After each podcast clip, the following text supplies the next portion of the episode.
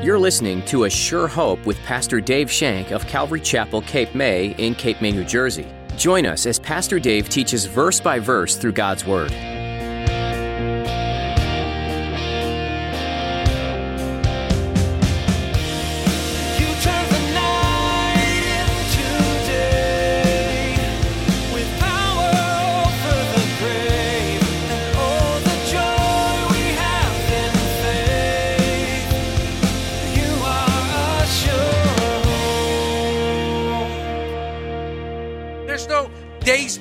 And God fills the universe. We can't see him. How can I plead my case? There's no daysman. There's no mediator. That's not what Paul said to Timothy. Jesus is the mediator. Jesus is the daysman. Jesus is the go-between between man and God. Jesus is the mediator. In 1 Timothy 2:5, for there is one God and mediator between God and men, the man Christ Jesus. The sinful nature you're born into acts as a separator between you and God. On your own, there's nothing to be done to become worthy for his kingdom. Thankfully, he's offered his son Jesus. Pastor Dave teaches you today that in Jesus, you're offered a mediator. Through him, you can be seen as worthy by God. Now, here's Pastor Dave in the book of John chapter 1 as he continues his message, Come As You Are. You are assured. He was unreliable, he was hot-tempered, and sometimes he was violent. That was his M.O. To the point where he cut off the ear of Malchus, the servant who was coming to arrest Jesus. He had this fits of temper. But in changing Simon's name, Jesus basically predicted a change in his personality, saying, yeah, Simon, I know you're pretty unstable right now. There are a lot of things about yourself that you don't know, and you'll discover along the way. But I know that now when you have this firsthand knowledge of me, when you experience all that you can experience, you're going to become a rock. You're going to become a rock. I see your potential, Peter. You'll go through many ups. You'll go through many downs. There'll be times when you cry. But in the end, you're going to be my rock. You're going to be a rock. So my question today is, when did Peter become the rock? When did Peter become the rock? When did Peter become the rock? I can tell you when. It's found in Acts 1. Actually, it's found in Acts 2. On the day of Pentecost, when the Holy Spirit baptized Peter. When the Holy Spirit baptized Peter and gave him power. When the Holy Spirit came upon them all, and Peter had this great power, and he goes out and he gives this wonderful, beautiful sermon, and 3,000 people are saved in one day. That's a rock. From then on, he didn't waver. He still had some problems now and then, but he never wavered from his faith. He never wavered. He became strong. He was the rock. And this should give us so much hope. The hope that we too are going to be changed. Some of us are changed overnight. Others, it takes a while. Others, it's a process that we go through. And we're changed. We're moved here. We're not what we used to be. We're not what we were. When you accept Jesus Christ, 2 Corinthians 5:17, for any one man be in Christ, he is a new creation. Behold, old things have passed away. All things are what? New. We are a new creation in Christ. The new creation, the new Peter. Yes, he was still volatile. Yes, he still had a hot temper. But those things were changing, and those things were going about him. Chose Peter, called Peter by name. In verse 43, it says, the following day, the very, very next day, Jesus wanted to go to Galilee, and he found Philip and said to him, follow me. Interesting. It's interesting, and I love this about Jesus. He never says the same thing twice, although he did say this to Matthew. He doesn't say the same thing. He doesn't come to people in the same way. It's not you can't open a box and say, this is the way Jesus acts. You can't put something out there and go, Jesus is going to act this way because this is the way he always acts. No. And I love those people who go, well, when I found the Lord, it says right here that Jesus found Philip. The hound of heaven found Philip. The hound of heaven tracked me down and found me. Interesting. He says, come and see. And here he uses that Greek word that we looked at last week called akoloutheo. It simply means to come and be my companion. Come and be my companion. What's he asking Philip to do? He's telling Philip to come and spend time with me. Come and get firsthand knowledge, firsthand experience of who I am. Hey, Philip, come and hang out for a while. Come and hang out and fellowship with me. And your life will change forever. Jesus wants people to follow him. And remember, following Jesus is the first step. We follow him. We must follow and believe upon him whom God has sent. That's the first step. That born-again experience. Must follow Jesus and be born again. We follow him. We learn of him. And then we experience him in our lives. And we become convinced he is who he says he is. He is who the Word of God says he is. He is the Son of God. He is God incarnate. He is God. And we believe that. And it becomes part of us. It becomes entrenched in us. And we become convinced. We get that firsthand experience. And when we get that firsthand experience, something happens. Look at 44. Now, Philip was from Bethsaida, the same city of Andrew and Peter. And Philip found Nathanael and said to him, "We have found him of whom Moses in the law and also the prophets wrote, Jesus of Nazareth, the son of Joseph."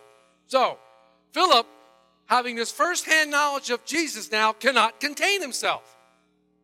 There's a pattern here, folks. There might not be a pattern with Jesus Christ, but there certainly is a pattern with those who believe in him. There's a pattern. They can't contain themselves. They know Jesus. They accepted him. They experience him. They see all he has done. And there comes a pattern. They want to tell somebody else. They want to go. And he can't rest until he finds somebody. And he goes and he seeks Nathanael. And once again, he uses the same words as Andrew uses. We found him. We found him. And like I said, they really didn't find him. Jesus found them. But they said, we found him. We discovered him. We found out who he was. Philip's a newbie. Philip is a newbie in Christ. He's a new kid, but he seeks out Nathanael just to tell him what the experience he had. Once again, Philip, just like Andrew, can't contain his excitement. He can't contain his excitement of what Jesus has done in his life. What an exciting time. When you spend time with Jesus, you will not be able to contain your excitement. It will overflow. Torrents of living waters will flow from you as you spend time with Jesus through the Holy Spirit. Torrents of living water will flow out of you. You can't contain your excitement. And this is what happens now to Philip. We have no idea how long Philip spent with Jesus. Doesn't say. So we can't surmise. But it was long enough to convince Philip that Jesus was the Messiah. That Jesus was the Son of God. And it was enough to make him want to go tell others about it. I love Nathanael's answer. Nathanael shows his true colors. Not quite sure what Philip was looking for, but there's a different response than what Andrew received. It's a different response. Look at verse 46. And Nathanael said to him, "Can anything good come out of Nazareth?" Wow. What a prejudicial response. He was showing his true colors. That shows you how well people from Nazareth were esteemed. They weren't. They were thought of as the lowest of low. They used to make jokes about them. Be careful, you become a Nazarene. Nobody wanted to be associated with what came from Nazareth. He reveals his disgust for the Galileans. He reveals his disgust and his prejudicial issues. I love Philip. I tell you what, when you've seen the Lord, and you've had experiences with him, and you are just on fire with him, nothing keeps you down. Nothing throws you off track. What did Philip do? Does he give up and go, well, okay, and walk away? Does he get discouraged? Does he get out his Bible and start preaching a message to Nathanael? Does he tell them? No. He says two extremely important words and things that we need to look at. Come and see. He now uses Jesus' own words to Nathanael. Come and see. Instead of arguing with Nathanael about Nathanael's prejudice, he could argue with him, well, you know, it's not nice to be prejudiced. We should like everybody. Instead of arguing about this, about who won the election, about who did this and who did that, all Philip says is, come and see. Come and see. Philip simply looks at Nathanael and said, come and see for yourself. Come and see. We've heard about the Messiah. We've heard about the coming king. And guess what, Nathanael? We found him. Philip didn't preach. He didn't start condemning Nathanael because Nathanael had prejudicial issues. He didn't start doing that. He didn't start throwing the law against him. He didn't judge his actions. He didn't judge him. He invited Nathanael to do one simple thing. Come and see. Come and see Jesus. Come and see him. Come and get firsthand knowledge and firsthand experience with the Messiah himself. Come, see for yourself. And after you talked with him, after you visited him, then Nathanael, you decide. You decide. Because when it gets right down to it, folks, we all have to make that decision ourselves. We all have to make that decision ourselves. I have so many most favorite passages in the Bible. It's ridiculous. I say that about every passage. But one of my most favorite passages in the Bible is Matthew 16. When Jesus looks at his disciples and says, who do men say that I am? And they're thrown out. Oh, some say you're John the Baptist reincarnated. Some say you're Elijah. Some say you're that prophet. They're throwing out all these things. And Jesus cuts to the quick. No. Who do you say I am? It's the inescapable question. It's the inescapable question that every one of you and every one of the world will have to answer one day. Who do you say Jesus is? See, it's for you to decide. Come and see. Come and see. Spend time with Jesus, and then you decide who he is. Because that's the question you're going to ask when you seek in heaven. What did you do with my son? Well, I heard he was a great prophet. Wrong answer. Elevator down.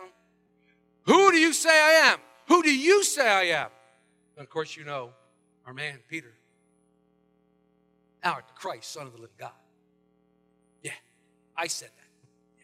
He even gets blessed by Jesus. Blessed are you, Simon Bar-Jonah. I'm blessed. Cool. 5 minutes later, Jesus is calling him Satan. Get behind me, Satan. That's our Peter for you. You got to love him. You got to love him, man. I tell you what, I relate to Peter so much. My gosh. Whew. Who do you say I am, he says. Who do you say I am? You meet with Jesus, you spend time with him, and then everyone must make a decision themselves. Who do you say he is? Come, Nathanael, have this first-hand of knowledge. Come see for yourself. All must decide for themselves who this Jesus is. And then as we read the rest of the chapter, beginning in 47, Jesus goes to Nathanael. He actually seeks out Nathanael himself.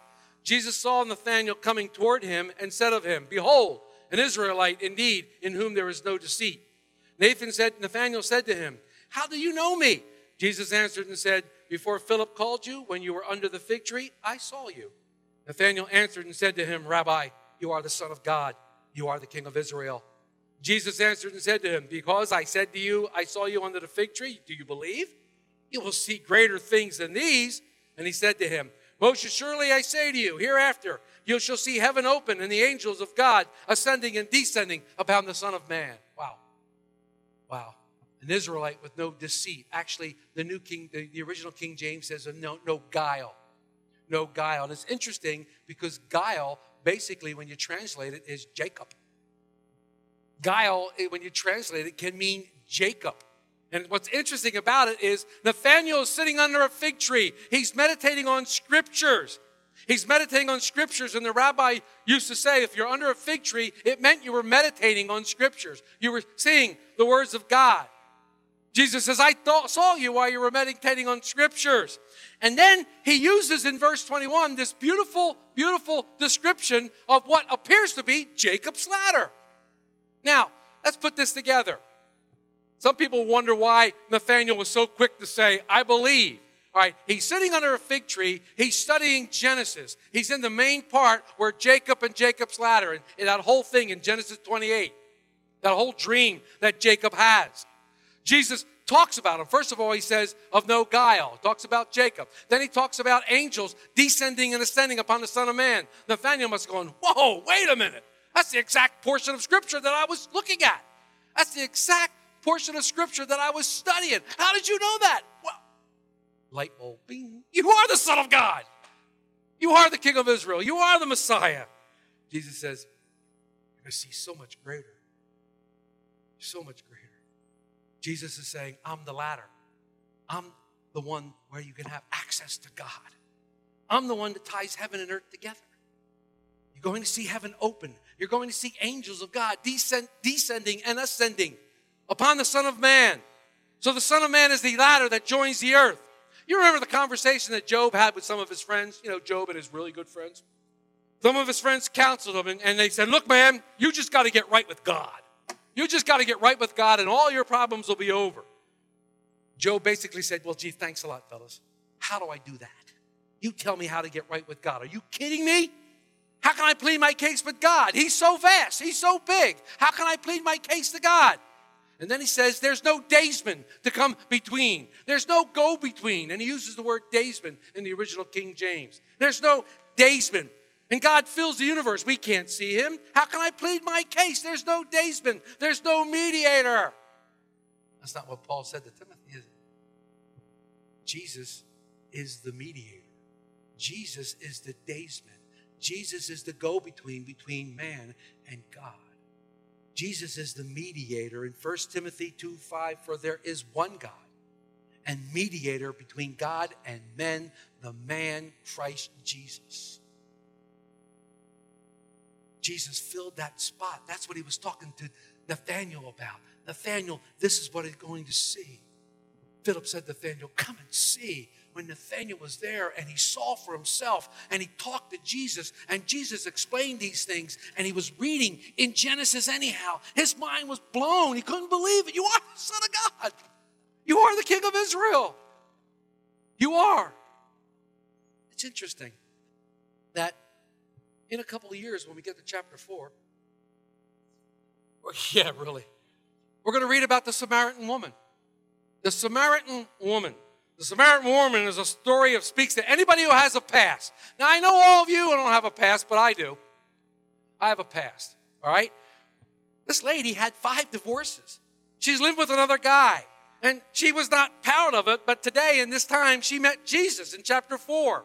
And in verse 28 and 29, I want to show you what happens, what she says after spending time with Jesus, talking to him, listening to him. She runs back to the village and said, the woman left her water pot, verse 28 of chapter 4, went her way into the city and said, what did she say? Come and see. Come and see a man who told me all things that I ever did. Listen to her thought. Could this be the Christ? Could this be the Christ? Come and see. Make up your mind for yourself. Come and see a man who told me all things. I didn't think I was good enough for him. I don't know why he chose to be. All I wanted to do was get water. But guess what I found? I found everlasting life. I found everlasting life. You might be faced today with those who are hurting. You might be faced with those today who might be caught up in the midst of a sin. You might be faced with those today in your lives who are rejecting Jesus Christ. Our job is not to condemn them. Our job is to lead them to Jesus Christ. Our job is not to preach to them. Our job is to love them. Our job is to love them. You might be asking, okay, how do I do that? How do I do that, Dave? I really want to know what to say. I want to know what to say to people. What do you say? You don't give them your thoughts. You don't give them your religion. You simply tell them one thing and one thing only. Come and see Jesus. Because why? Because only Jesus can turn around your life. Only Jesus can make your situation and make it good. Only Jesus can restore a marriage. Only Jesus can restore fellowship with your children. Only Jesus can heal. Only Jesus has healing power. He healed the blind. He made the deaf hear again. Only Jesus can save the sinner from hell. Only Jesus can reclaim the backslider and restore them to fellowship with God. Come and see.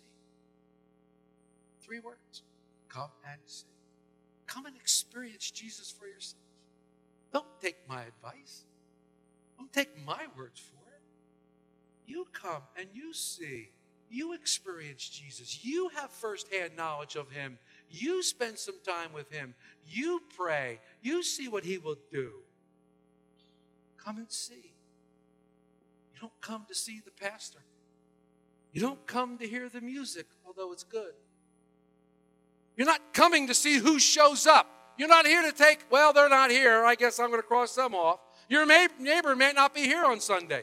The Sunday school teacher may be out this week. Your buddy who you used to sit next to is playing hooky. He might be gone. But Jesus is here, and he's waiting for you to come in. Every single Sunday, he's here. He's waiting for you to come in and fellowship with him. All you have to do is say, come and see. Come and meet Jesus. The psalmist knew it. David knew it in Psalm 34:8. Taste and see that the Lord is good. Taste and see.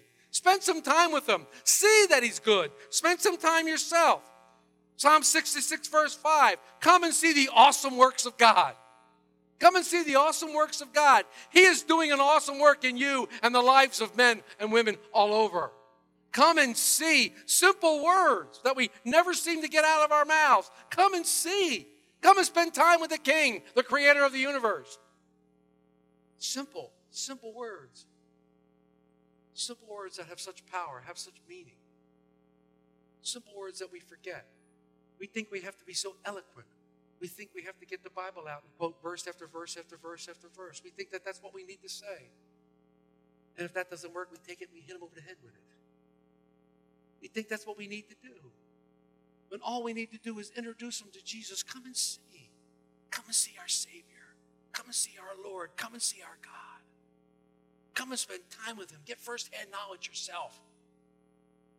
See what would happen in your life. Challenge them. You've tried everything else in your life. You've put everything else in your body that could possibly be put in there, and some things that shouldn't even don't belong. You've done all kinds of crazy things. Why don't you now give Jesus a try? I challenge you to do that. Come and see. Spend some time, true heartfelt time with him, and let him do in your life what he wants to do. I challenge you. Do that. Who do you say I am? Jesus asks. Everybody has to answer the question. Who do you say I am? Who do you say Jesus is? We want neighbors, family members, children, our children, neighbors' children, neighbors' people. We want them all to come and see Christ. As the days and times tick down in this hour of grace, this age of grace, we want them to come and experience what we've experienced in our heart. And maybe you haven't experienced that lately. Maybe you haven't experienced that joy. You know, there is joy in the Lord. There is love in his spirit. There is hope in the knowledge of him. That's a song. Maybe you haven't experienced that. We're going to do communion today. We're going to have communion. What a better time to sit before the Lord and get reunited with him. Allow him to wash over you and touch you and show you wonderful things as we take the cup and as we eat the bread. As we look to the cross where everything was completed on the cross, it is finished. You are a sure hope. We'd love to keep studying the Word of God with you again next time on A Sure Hope. In the meantime, we invite you to learn more about this program by visiting our website, assurehoperadio.com. There, you'll find our archive of previous messages from Pastor Dave Schenck, available to listen to, download, or even share with your friends and family, all free of charge. Just look under the Messages tab. You can listen to additional teachings from this series in John or jump to another book of the Bible. Each book gives some useful insight into God's plan for you and the world you live in. We trust that A Sure Hope is an encouraging program for you, and if you're without a church family, we'd love for you to join us. If you happen to be in the Cape May area, we'd love to meet you in person for a time of worship and Bible study right here at Calvary Chapel, Cape May. We meet weekly on Sunday at 10 a.m., and you can find all the information you need by visiting assurehoperadio.com. If you live further away or are unable to come in person, we understand. And we'd still love for you to be a part of our church family virtually. You can join us for church online through Facebook Live and on YouTube. Just follow the links that are available at assurehoperadio.com. And don't forget to like and subscribe to keep up to date with the latest information. That's all the time we have for today. Thanks for joining us for this edition of A Sure Hope.